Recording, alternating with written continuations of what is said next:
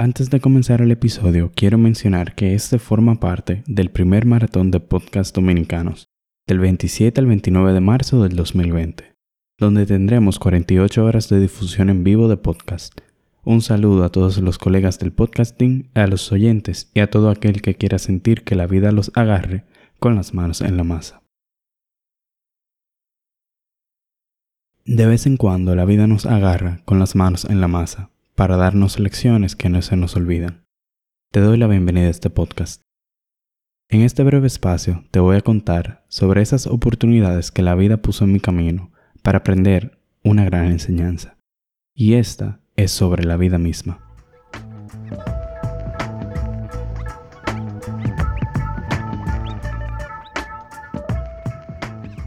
Sin irme a los términos biológicos, yéndome por el camino de la interpretación poética de las cosas, la vida es un sinfín. Si tú, que estás ahí escuchando, pudieras definirla con algo, pudieras asomarte a la idea de que es una búsqueda, o un camino con un fin, o quizás un remolino, o una lucha. Para cada quien tiene un significado diferente porque todos hemos visto lados diferentes de ella, y cada quien la vive según lo que entiende mejor. Hay quienes creen dominarla, hay quienes no pueden con ella. Hemos escuchado y leído a miles de personas que nos cuentan cómo es para ellos, y seguiremos escuchando y leyendo los cuentos de más personas que nos dirán cómo es la suya. Incluso se dice que los muertos no mueren hasta que se les olvida. O sea, que habría vida mientras existan los recuerdos.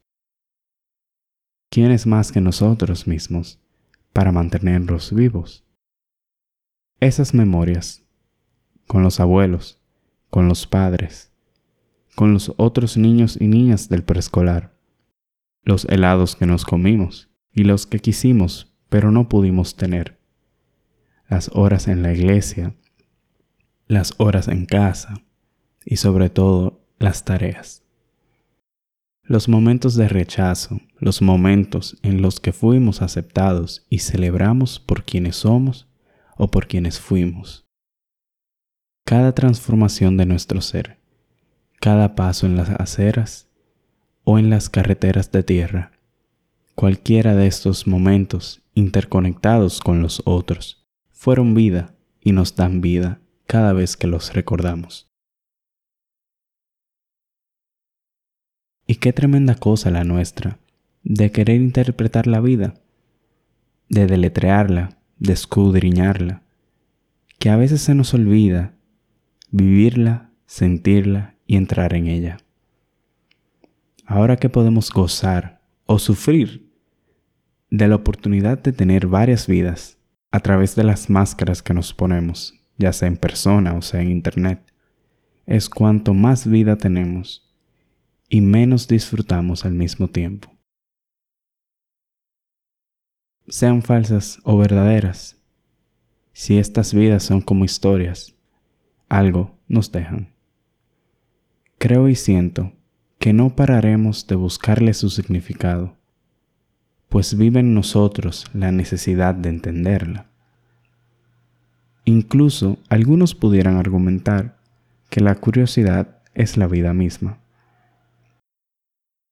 que en todo momento va autodescubriéndose y desplegándose en sus diversas formas que tiene. Un constante movimiento, un constante cambiar, como un río que hoy nos trae un agua y mañana nos trae otra pero que el querer entenderla, el querer estudiarla, nunca limite tu capacidad de disfrutarla, vivirla y apreciar cada momento que ésta nos traiga. Y sea bueno, malo, agrio, dulce o salado, todo termina siendo parte de esta vida, por mucho que nos agrade, por mucho que la detestemos. Es todo cuestión de saber apreciar recibir y dejar. Poder pasar de una emoción a otra, quedarnos con lo que nos sume, soltar lo que nos reste, es otra forma de vivir también. Cambiar, ser susceptibles a la transformación. El cambio. Lo que no cambia no vive. Pero, ¿será lo que cambia por sí mismo o lo que es cambiado lo que tiene vida?